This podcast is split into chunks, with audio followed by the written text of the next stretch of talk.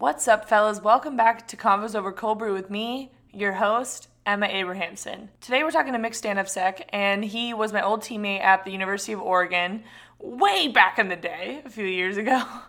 And now he is currently running under the same coach, Andy Powell, at the University of Washington. If you listened to the episode with Dylan Sorensen last week, we mentioned Mick at the end, and it got me thinking that I really need to have Mick on the podcast to share his story. I don't want to give too much away of the story, but basically to give a little reference so that you guys will listen all the way through, he tried to walk on the University of Oregon, was cut, made the team, and eventually now he runs a 356 mile and is a multiple time All American. So that is a huge summary of the story, but stay tuned for the entire story. Like it is crazy and it gets better as time goes on. So let's let's just get straight into it.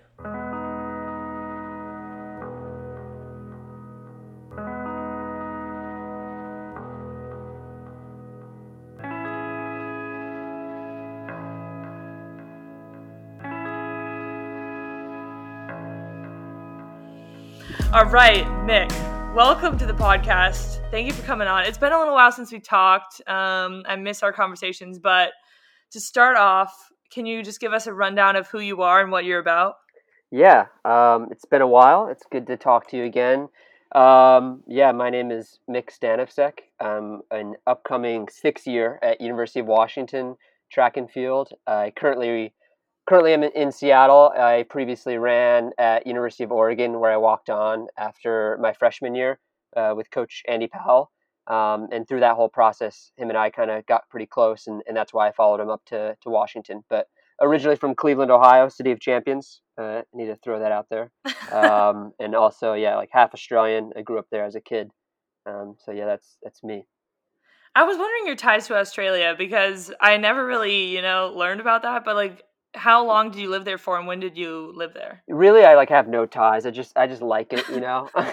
No um, my dad is is is born and raised there and i have uh, quite a bit of family out there so i lived there just for a few years as i was growing up like when i was like one four and seven um, and i've gone back a few times and and have some sibling siblings living there now so yeah. oh so you definitely have ties then.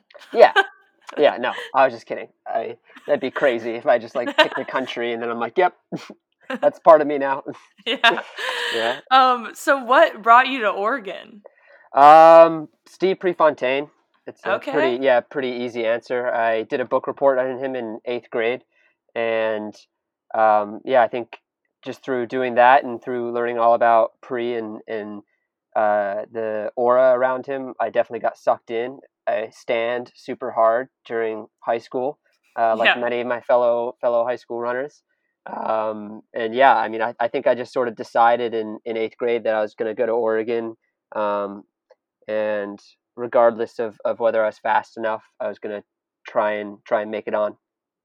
Nice. And so can you take us a little bit through like your running journey, like how you got your start and I guess up until like you got to Oregon, like can you just kind of run through that? Yeah, uh, so I was slow. I wasn't. Uh, I was like not.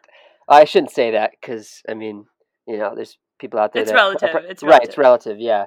Um, but I, relative to Oregon standards, or really many D1 standards, I wasn't um, a highly sought after recruit.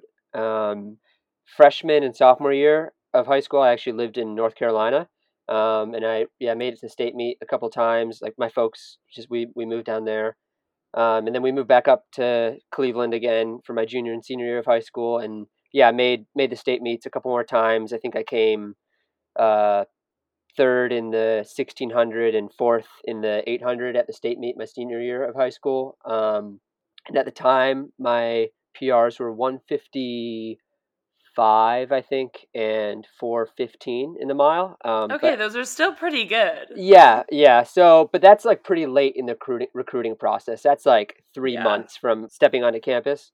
Yeah. Um, like, I guess for more context, my mile PR going into my senior year of high school, so probably uh, March of uh, 2015 when I was going to be going to college in September 2015 was 435 or 434. Oh, wow. So yeah, I was I was a slowpoke, um, and uh, I yeah, I mean, just during that, or actually, it wasn't wouldn't have been March. It would have been January because that that indoor season I worked really hard, and I realized that um, I had to, um, I don't know, get get to work if I wanted to get Coach Powell to to look at me at all as a possible walk on, and so yeah, I whittled that 435 down to four. Uh, 24, then 419, and then outdoors I ended up getting at 419 down to 415 um, and after the state meet, actually, there's a, a, meet called the Midwest Meet of Champions, which is between Ohio, uh, Michigan, and Indiana. And I was on the, and that's just for post high school runners who just finished the state meet. Um, and I was on the the alternate list for that. I didn't even like make the team for the Ohio miler team because they only choose three guys. Um, just to give you a context of how how not how unimpressionable I was in high school as a runner. Um, and then, yeah, it turned out that some guy got sick uh, who was supposed to run the 1600 at that meet. Um, so, like the day or two days before that meet, I got a call from the meet director asking if I wanted to be on the 1600 meter Ohio team. So I'm like, oh yeah, sure. Um, and I was pretty bad in high school as far as like, like morally, I did like some question, like I would, I would, oh. would like get get into some like partying and stuff and yeah. I, I, just was i mean as sure hopefully some of your listeners might be able to relate to that a little bit mischievous um, mick a little mischievous i got it out uh, i got it out of my system before i went to college um, which i think in the long run has maybe helped me but definitely put some pressure on, on my mom's um, but yeah i remember I, I was like at a party when he called and it was like two days before the race and i was not in any sort of state to be like thinking oh about running or or any of that. And I'm like, and I'm like, oh sure. And then um, yeah, I ended up like the next day, woke up at a friend's house, drove down to Wesleyan College in Ohio, and then uh, like checked into the dorms. And the next day, I ran out that race, and I ended up winning in 410 somehow. Holy moly, Mick! Yeah, it was like a huge breakout, and I remember like the team Ohio, we are all getting to know each other, and they're like, "Oh yeah, say where you're going to college," and blah blah blah. And I stood up, and I'm like, "Oh, I'm going to University of Oregon." Everyone's like, yeah, okay, sure. and then I ran 410, and I think a couple of people may have I may have like converted them into believers, you know. Yeah. Um, but yeah, so that was that was pretty much high school. Um, actually, before my senior year, I I met Coach Andy Powell for the first time because I had gone to an Oregon track camp. Um, okay. And so that's kind of where like I got some directional um, ideas as to what sort of times I might need to run. So did you have you just like knew that you were going to Oregon? It didn't matter like if other schools were going to give you offers. You just knew that you were going to go there regardless of if you were going to make the team or not. Yeah, I mean, I definitely I, I applied to other colleges just to to see, probably more of like an ego thing, just to say that I got into some of these colleges, you know. Yeah. Um, but I yeah, I mean, I think my mindset in high school was um, you know, I'm I'm 18 and this is the only thing I've ever wanted since I was like 12 and this is the only time I'll ever be able to actually go for that. And so why don't I just try it for a year and, and give it everything I, I have. And um, if, if I don't know, the universe wants it to be so, then it'll be so. But yeah, I mean, my mindset was, yeah, this is, this is where I'm going. This is what I've only ever wanted to do. So why not go ahead and try and do it, you know? Man, that's, that's a lot to do to like bet on yourself when you're that young. That, that takes a lot of guts. You know, Northeast Ohio, uh, that's that like that's that grind culture. LeBron James said uh, in Northeast Ohio, nothing is given, everything's earned. Oh man, all yeah. right. So this um, is just, it's the way we're born and bred, you know, Emma. Oh, I see. I, I wouldn't know. You know, I, I don't think I've ever been to Ohio, but Cal- maybe I should go. Californians, go. You Californians, yeah. you know, too laid back. Off Tamagno, two sur- two surfer, you know. Yeah, yeah, yeah, yeah. What was like your fallback plan? Say it didn't work out. Like, what what were you gonna study? Like, did you have any sort of other direction? Um, that's a good question. I I probably would have just ended up back at Ohio State, and um, I don't even know if I would have wanted to run anymore. Um, I just was so tied to this idea of of running at Oregon that running anywhere else kind of just paled in comparison, and so um, a lot of my a lot of my homies back in Cleveland used to skate, and so I probably would have just like fallen back into like skateboarding and, and just going to class and being uh, I don't know being a little skate rat. so you would you think you would have transferred back to Ohio State? Yeah, there was actually a time during my freshman year at Oregon when I didn't think I was going to be able to make it, and I was filling out some transfer applications to Ohio oh, State oh, wow. and to University of Melbourne, um, where my oldest brother went to college in Australia. So those are like the two other two other options. Oh my gosh, Mick, this go- this is so interesting to me. Like I knew kind of like a little bit of a background about your story just from articles that were written, but man, you like really bet on yourself. But I mean, it turned out well. Thank so now you.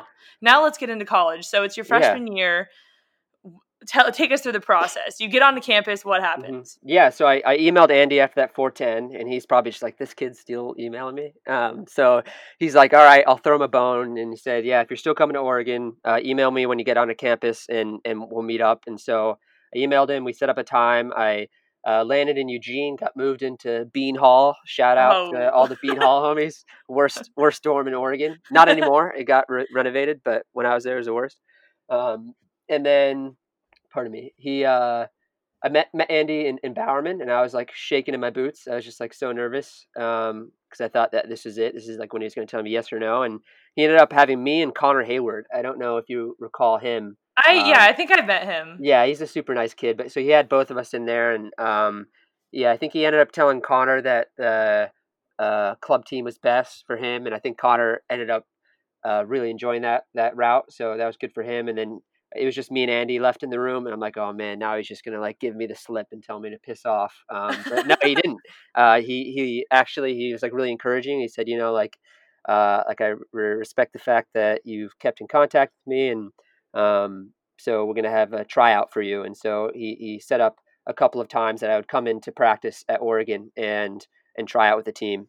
Um, and so I remember the first tryout that I did was like a like a six or seven mile tempo run on Oh, Pre's Mick. Trail I remember too. at 90 yeah everyone everyone on the team remembers that because literally that that workout has never happened before or since it was literally just like i know it was like a workout that andy chose to do just to like make sure that i wouldn't get on the team or something i don't know It no, was- actually, we were like, "Oh my gosh! Like this poor kid is trying out. Like this is cruel." The guys have never done that long of a workout. It was so hot, and it was, was on so freeze hot. trail. I was like, Yeah. "It couldn't be any worse for this guy right now." and i remember like there's that you know that long part of the two and a half mile loop on Pre's that you're kind of like yeah you're like going down river and it's just super long and hot. And i remember i was like getting dropped by like kyle levermore and maybe chris mulverhill. And i was just like i had this thought in my head like i had a moment with myself where i'm like i am watching my dream run away from me Oh, right now. And it yeah it was like really sad. And i'm like this is this is like mick you need to like do something like get out of this funk and, and crush this workout because this is literally like right there is your chance to to be a duck and it's running away from you literally. Um but yeah i didn't i i, I died hard legs went lactic as as you say and um and then andy's like you know what, don't sweat it. You still have a few more tryouts to go and um, i think we i ended up having four four or five tryouts um and like two of them went well and i think two, either two or three of them didn't um and so the whole time andy uh coach powell he he was talking to me through email and stuff um and at one point he said yeah i don't think we have a spot for you on the cross team but yeah just stay in contact with me and and um yeah maybe we can find something for you in the spring. Man, yeah. that's that's so that was my fall yeah that, that was my fall I and then I remember like very distinctly in the winter you working out with Sheila Reid all the time. Yeah, that was cool. So then that's that's kind of actually like the turning point of like uh, there was like that of this like in the movies is like the super low low and the that low was uh and I, it was a specific moment that has to do with balloons um of like the saddest moment at Oregon um because I went up to Seattle to race um, in the winter. So I was pretty much since that since that point I was just like running like seventy or eighty miles a week all alone on Pre's, just kind of hammering it out, taking my classes. Um, very was very driven, um, and I thought I was in pretty good shape. So I uh, loaded a gray loaded my bike onto a Greyhound bus and went up to race in the UW preview, um, which is kind of funny that now that I go to UW, so it's, it's kind of come full circle. Um, but I didn't know how far downtown Seattle was from UW.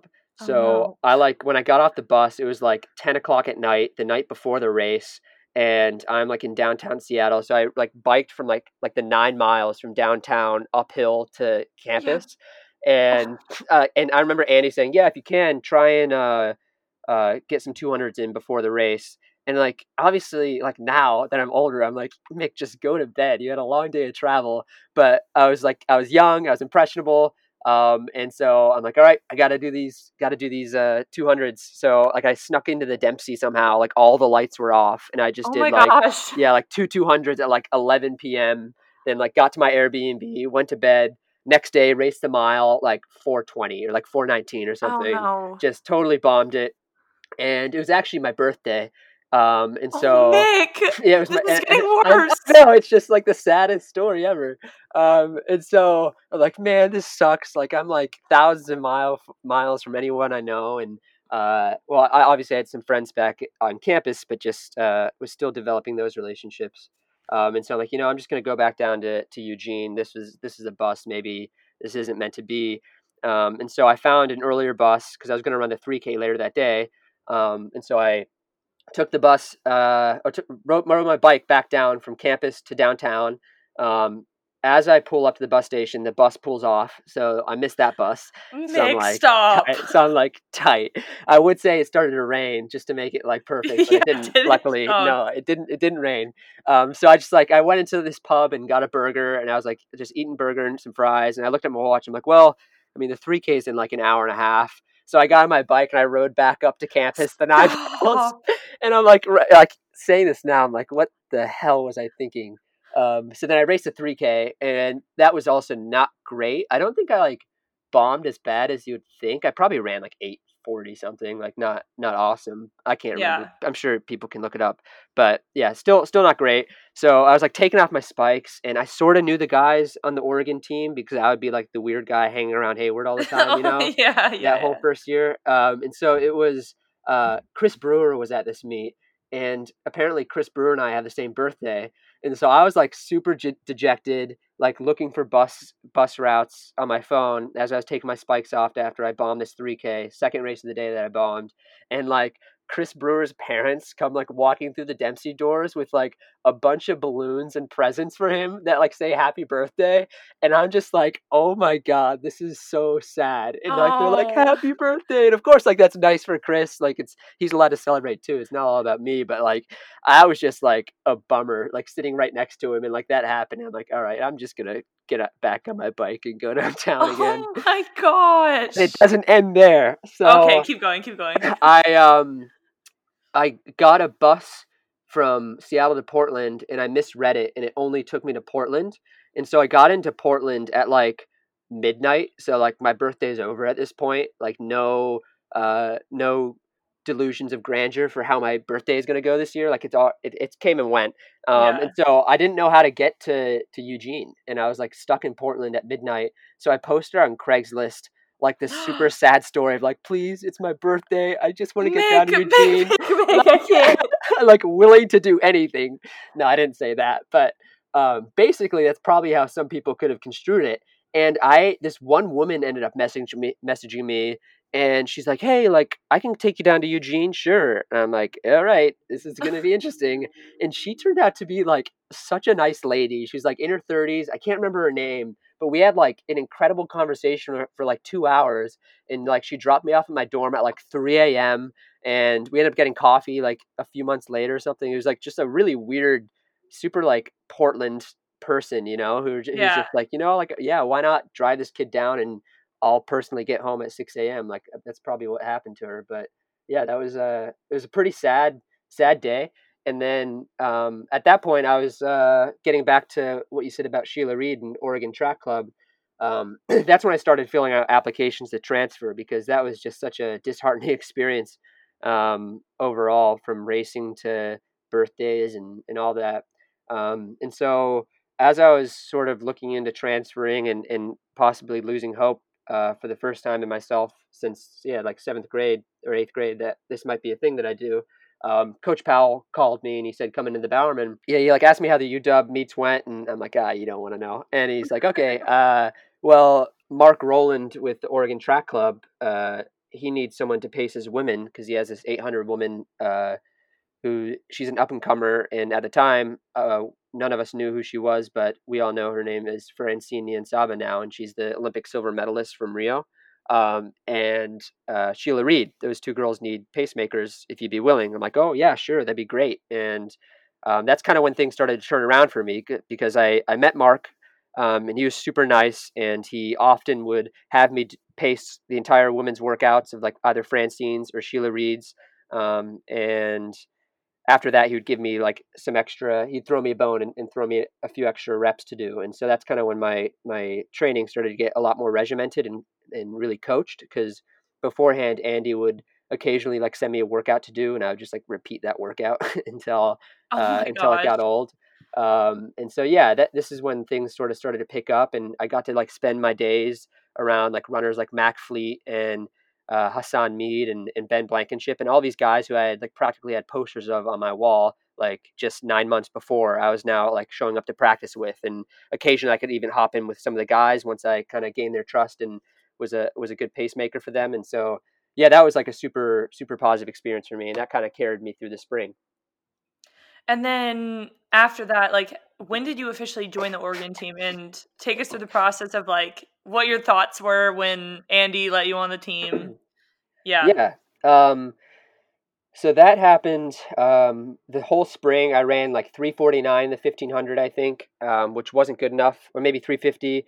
Um, and I was, yeah, again thinking like I'm really like looking down the barrel of failing again. There's like a ton of times throughout that whole year where um, like failure was just kind of looming over me. Um, and luckily I, I evaded it. But um, yeah, Chris Moverhill mentioned that he was going to, who's now a good friend of mine, who's on the Oregon team.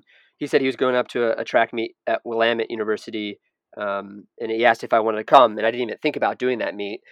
I said, "Oh, sure." So I hopped in the car with him and and went up and.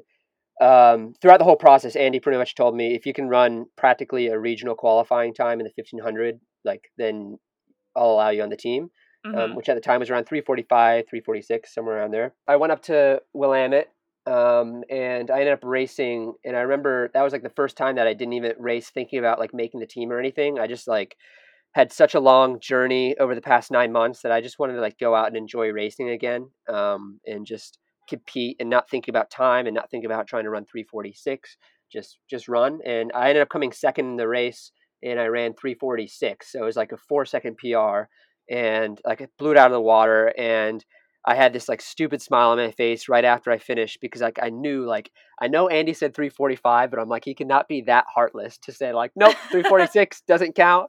And so I just remember there were a couple of moments over the next couple of days where just what I uh, what may what may be coming towards me was really sinking in. And I remember I was taking off my spikes and I just like laid down on my back in the grass and was looking at the sky under the stadium lights, and I just was thinking like, this is the closest I've ever been to to a, a dream, and it felt, I don't know, it was just so special to to think that.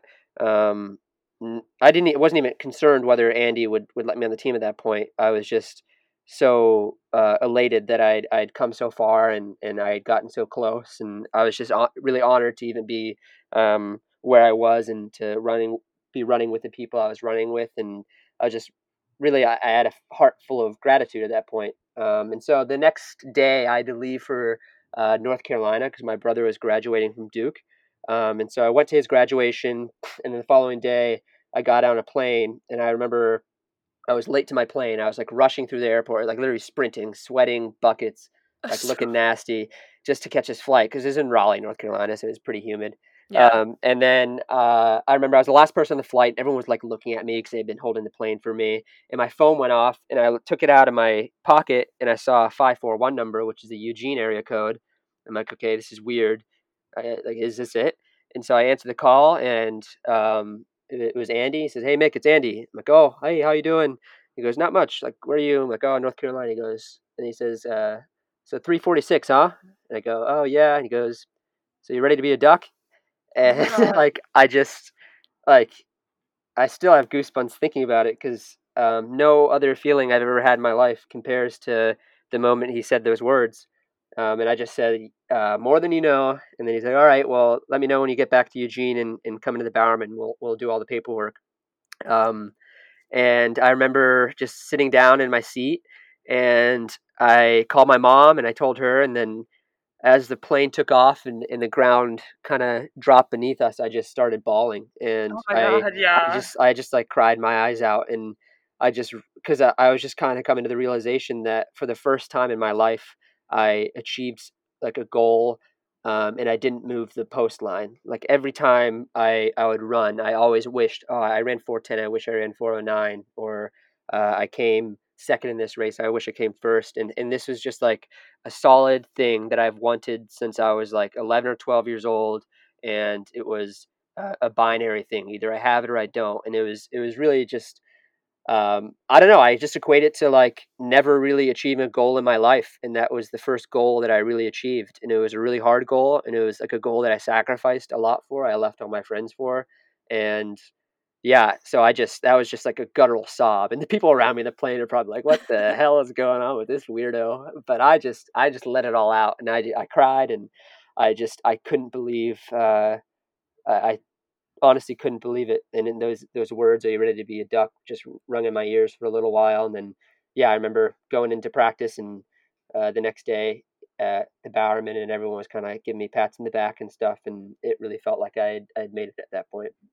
Oh my god, Mick! I literally have chills. I'm not even kidding. I have chills, oh. my, and I'm like smiling behind my microphone right oh, now. Oh, thanks. That thanks. is like gosh, there's literally no better feeling than accomplishing a goal like that. Like I don't I honestly personally I don't know how you stayed strong through all of those like super dramatic times. Like after the Dempsey situation, I don't know how like you kept going. Like yeah. that and it was it was it was made a lot more emotional by the fact that um, um, we had like some family issues um, with like my da- my dad was was kind of taken away from us for a little while and uh, he's back now, but it was just kind of like a lot of struggling through, particularly like high school and that first year of college.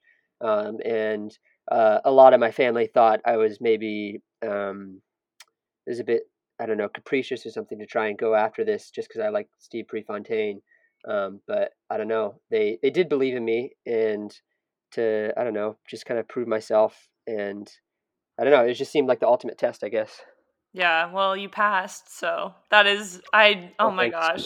Mick, this like literally my favorite story in the entire running world. Oh, please. No, yeah, I'm not kidding. It really is. Like a lot of good good stories out there. I know, I know. Has, but... has Matt Centrowitz told you about when he almost got mauled, mauled by a dog on a run? Because that's, that's a pretty that's a pretty good story too. Oh, I'll ask yeah. him next time I see him. I'll yeah. hit him up with Right, it, I think it. I think it rivals. okay, I don't know. I got chills in this one, so. Uh, thanks.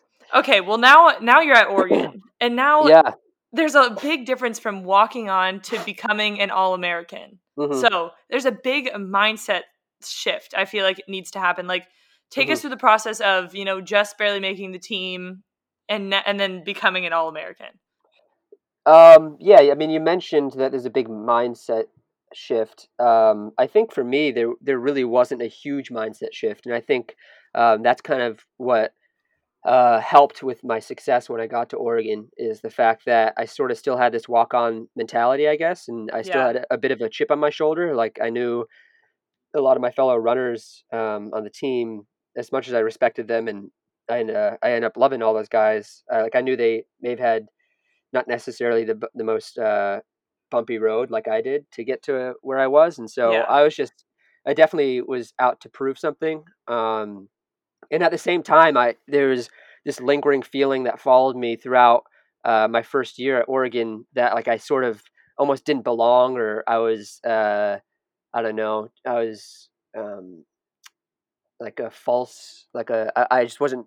I don't know. I wasn't really supposed to be there. I guess. Yeah. Um, and I remember that sort of accumulated in those feelings accumulated uh, at Penn Relays my my first year. Andy like shocked me by telling me that he was going to take me to Penn um, and he's going to have me run the four by mile and the 800 leg of the DMR.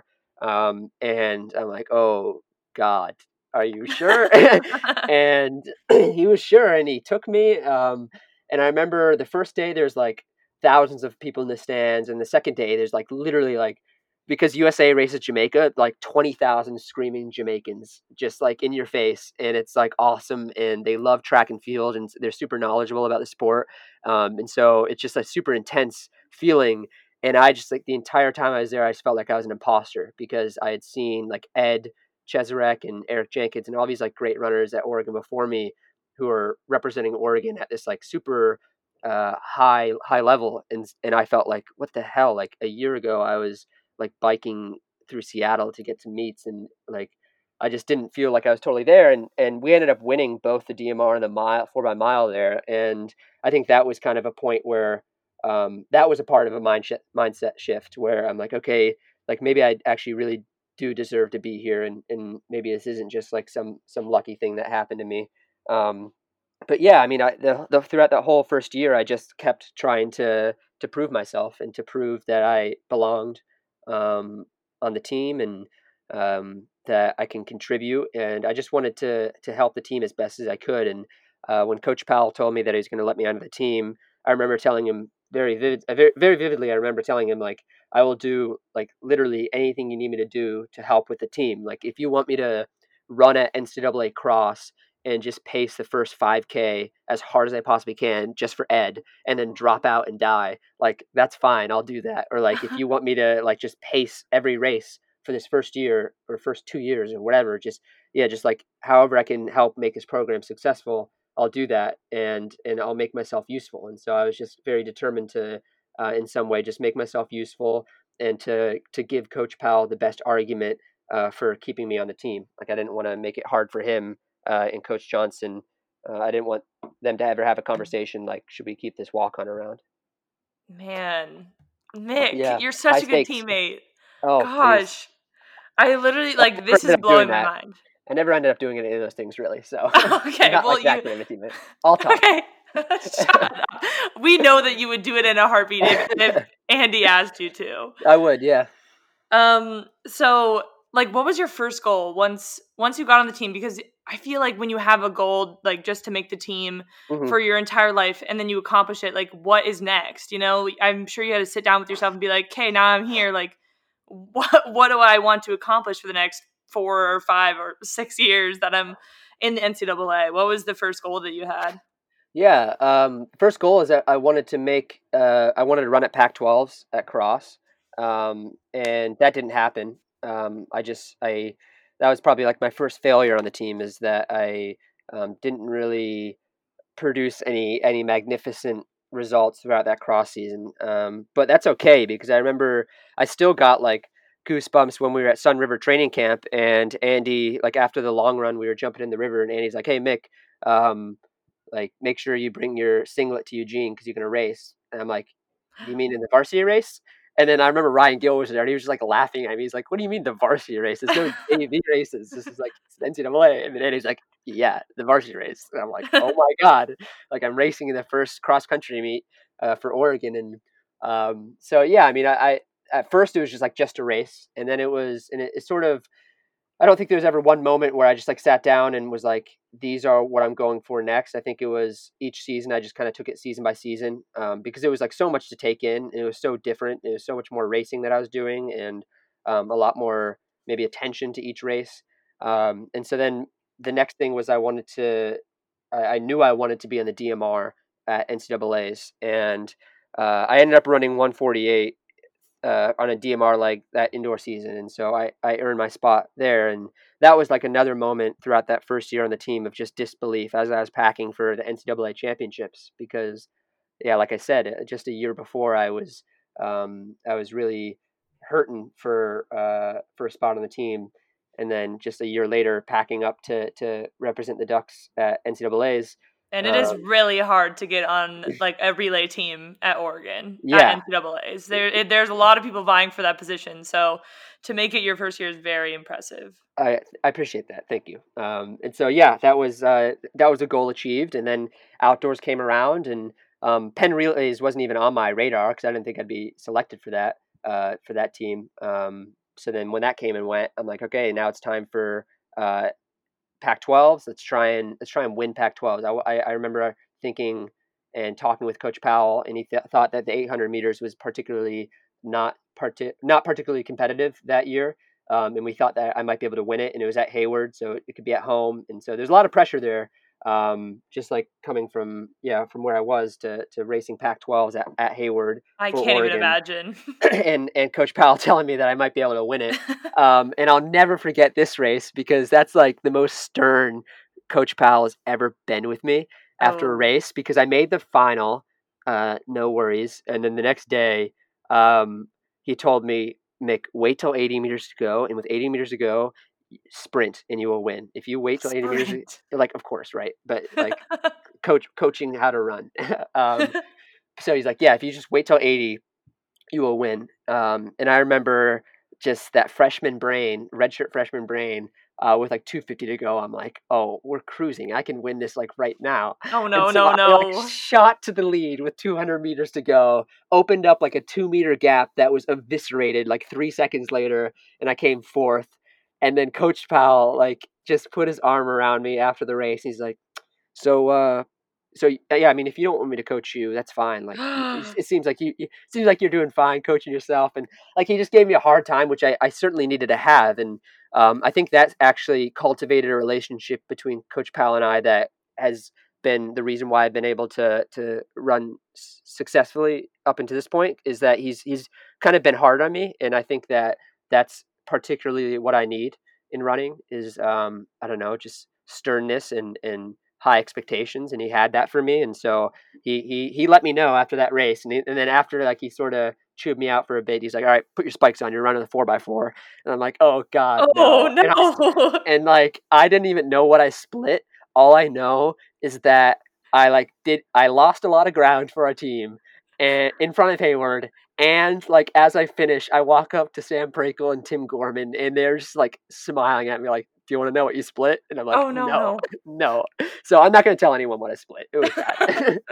um, and then yeah, then I wanted to make NCAA's. Um, like I said, it was just sort of goals and phases. Um, just trying to prove myself and and try and I don't know align my goals with everyone else's on the teams. I didn't I didn't know why I should have any different goals than um, the best guys on our team. Um, I thought maybe the point of me being there is is that I I should have those goals, and so I wanted to make NCAA's, and um, I fell short there. I uh, made the regional final, and I remember it was in Austin.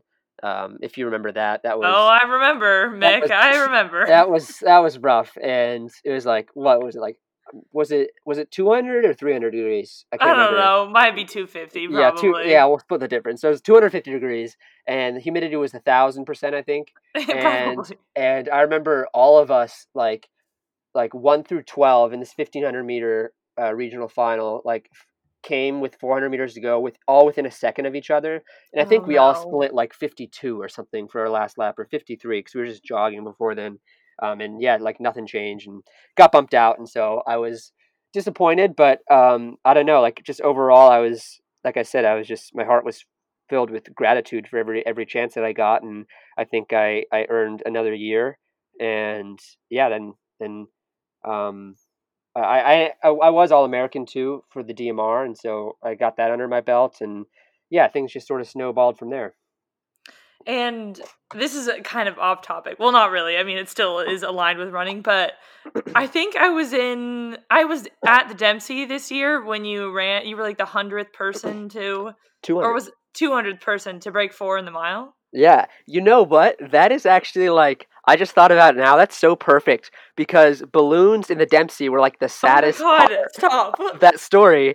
And then yeah, this past indoor season, I got balloons in the Dempsey for going to for sub four for the two hundredth time at the Dempsey. So wow, thank you Oh for my enlightening me on that. Full circle. See balloons? Yeah. I think they're Balloons. significant to you. Anytime balloons are around you, you need to be a little bit I, weary, I just you know? I just like my eyes roll to the back of my head, and I I just have like this PTSD moment, I guess. Yeah. Um. T- so take us through the first time you broke four in the mile. Yeah, um, that was my second year at Oregon, um, and I remember that was an interesting day as well because uh, we were in New York, uh, which is always like the funnest trip that we took outside NCAA's for for indoor track. Definitely. Yeah, so no more Dempsey for us. We we we flew straight to the Big Apple to take it on, and we had a DMR the first night, and I absolutely bombed on the 800 meter leg, and I like ruined our chances. Like that was supposed to be our shot to to get a top 12 time for NCAA's, and I think I ran like 150 or 151 or something, and it was not great. Um, and it put us on the bubble, and it was definitely like I think for Coach Powell and myself a disappointing result.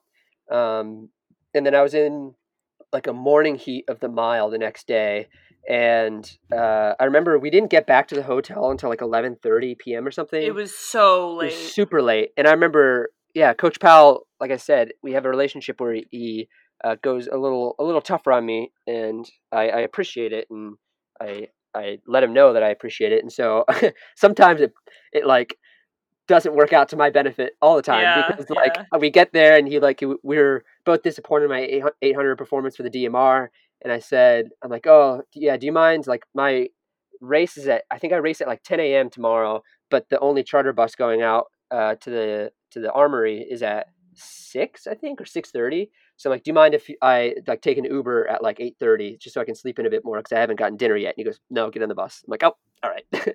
so case closed. And so I remember that night uh, I got dinner I think with Ed Cheserek and my parents and myself. And I remember it was just like a lovely dinner where I just like wasn't even thinking about racing and I was just kind of en- enjoying um, yeah the company. And we had a, a lovely dinner and went to bed probably at like 1 a.m. Um, and I tossed and turned, so I probably didn't fall asleep until two.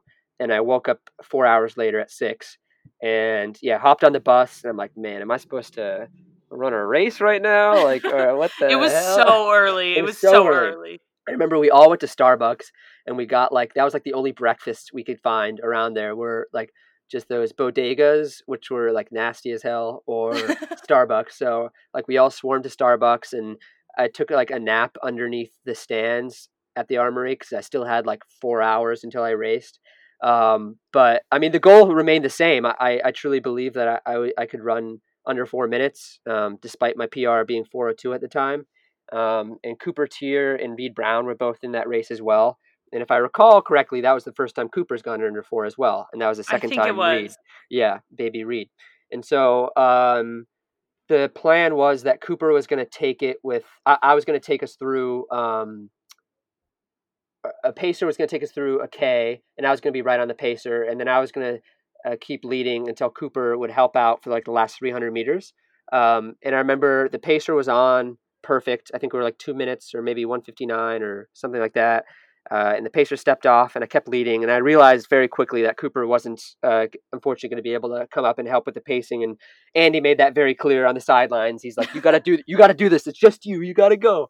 Um, and so uh, I just sort of I kept pushing, and my folks were in the crowd, um, and I had some cousins from New York uh, who were there as well. And um, I remember with 300 meters to go, I was hurting really bad, but I just distinctly just had a flashback to some rainy 300 meter repeats on Hayward, and I just thought to myself, like I I do 300 meter repeats when I'm tired all the time, like I can do this right now, and um, I ended up yeah finding another gear, and I think I I, I ran 357 um, and I, I won the it was my first collegiate win. Um, and then Cooper and Reed both went 359, so that was awesome. So three ducks under four minutes in that race, and that was pretty magical. Um, I didn't, uh, I, I don't know, like I say that I thought I was ready to run under four minutes, but um, I don't know. That's probably that was probably like a false confidence that I had. Um, Man, and 357, that's not just breaking four minutes, that is demolishing oh, four minutes. I blew it out of the water. I, I ruined it. I ruined Yeah. it for everyone else.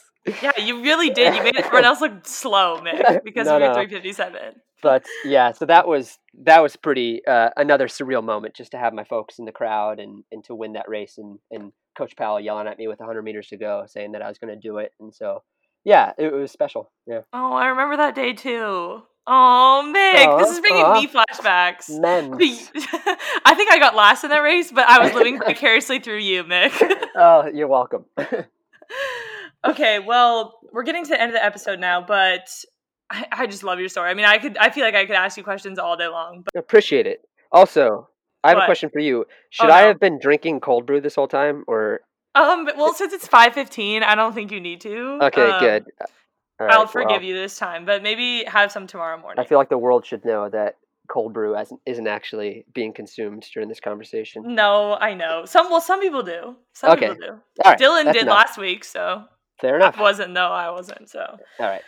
So for people like you that have this dream of running at, we didn't really talk about UW, but Mhm. I guess let's let's touch on UW for a little bit. We might go a little bit longer today, but I'm Yeah, curious. right. So, yeah, all right. Yeah. right. Um, so when Andy decided that they were going to move um, him and his wife Maurica, who was the women's coach, when they were moving to UW, like, was it? Did you even have any thoughts that you were going to stay at Oregon, or were you? Did you just know that you were going to follow them there? Yeah, no, I mean that was like a sleepless summer.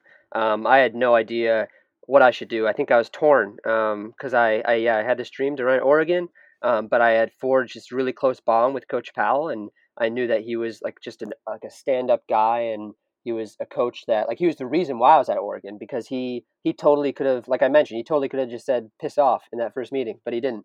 He like he I think he saw something in me, and um, so I I just like I conferred with like Trevor Dunbar and like Sam Prakel and like all these people in the running world um, who who knew Andy and had run at Oregon to try and figure out how to make this decision. Um, and then I don't know, it just kind of came back to like Steve Prefontaine, and I just thought about I tried to think about what he would do in this in this scenario, and um, I, I firmly believe that he always did things his own way, and he preferred to blaze his own path.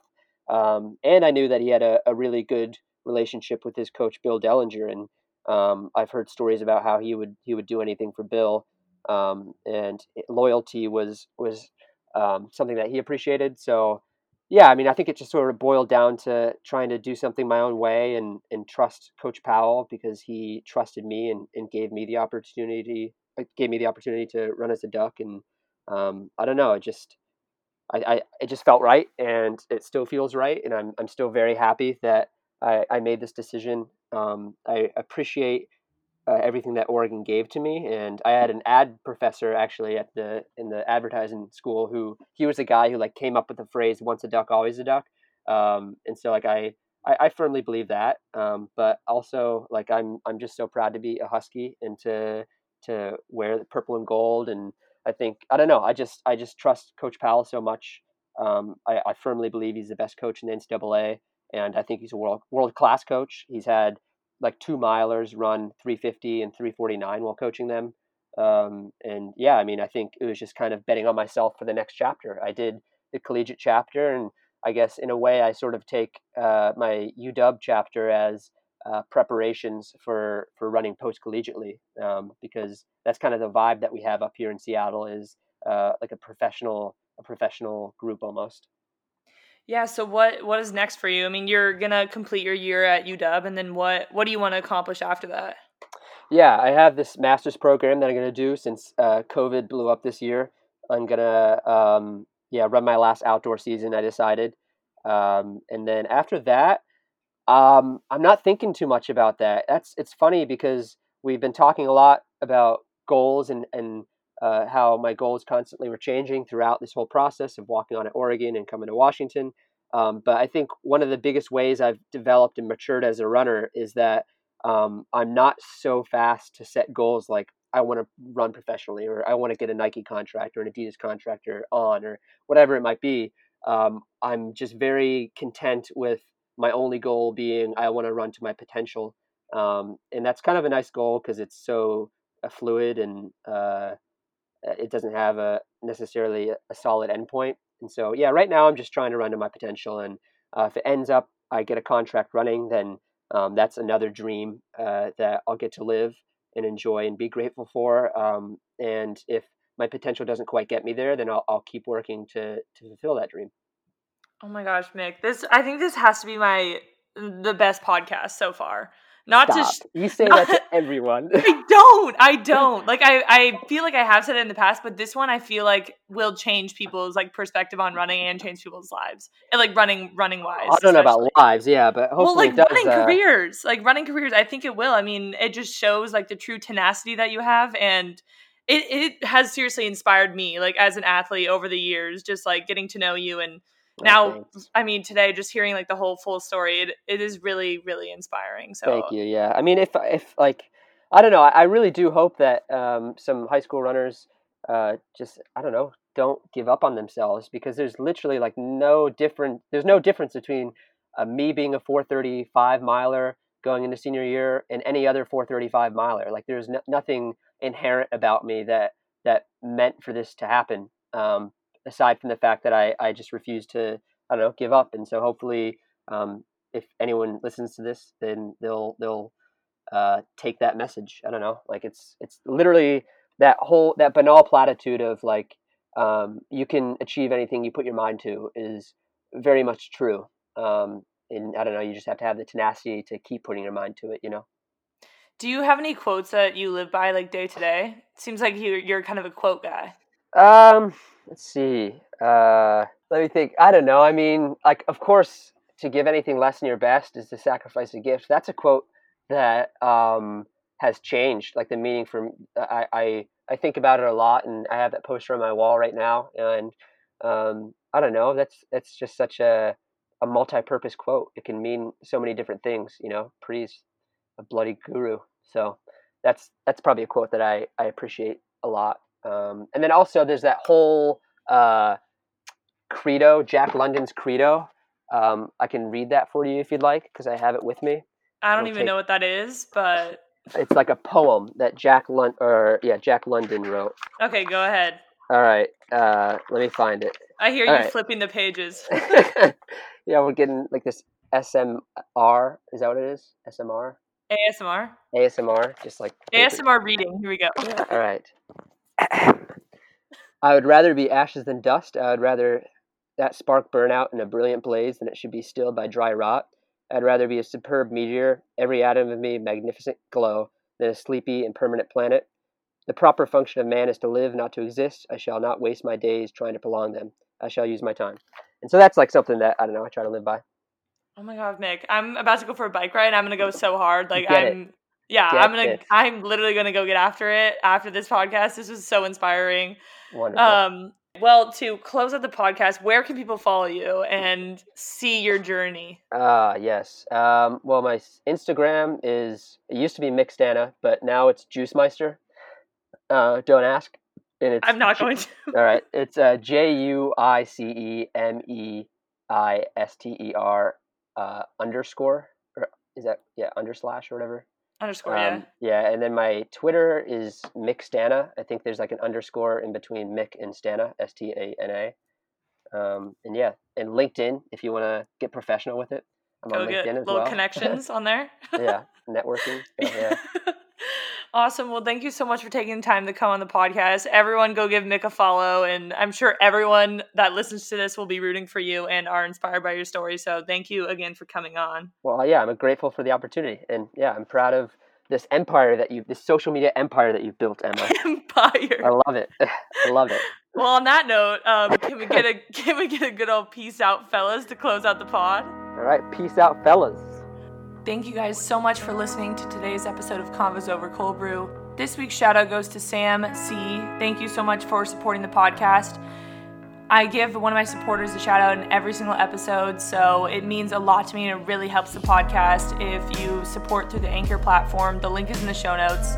It's basically a monthly donation of 99 cents a month, 4.99 or 9.99. So if you really like the podcast, that helps me out so much to keep this podcast going because I just want to keep growing it, and I really appreciate all the support that you've given me so far. And one of the free ways that you can show support is just by rating and reviewing the podcast on Apple Podcasts. That actually helps me out so, so much in growing the podcast. I love hearing your guys' feedback in the reviews, and it's a super easy and free way to help the podcast if you like listening to it every week. That means a lot.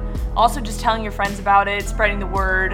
The goal I have with the podcast is basically just to share people's stories. Like, I love listening to people's stories in the running world and beyond. I'm definitely going to expand eventually, but getting my friends on the podcast and sharing their amazing stories, it's just been so great so far, and I'm really glad that you guys have resonated with them or appreciated them. Thank you guys so much for listening again, and I will hear from you guys in the next one. Peace out, fellas.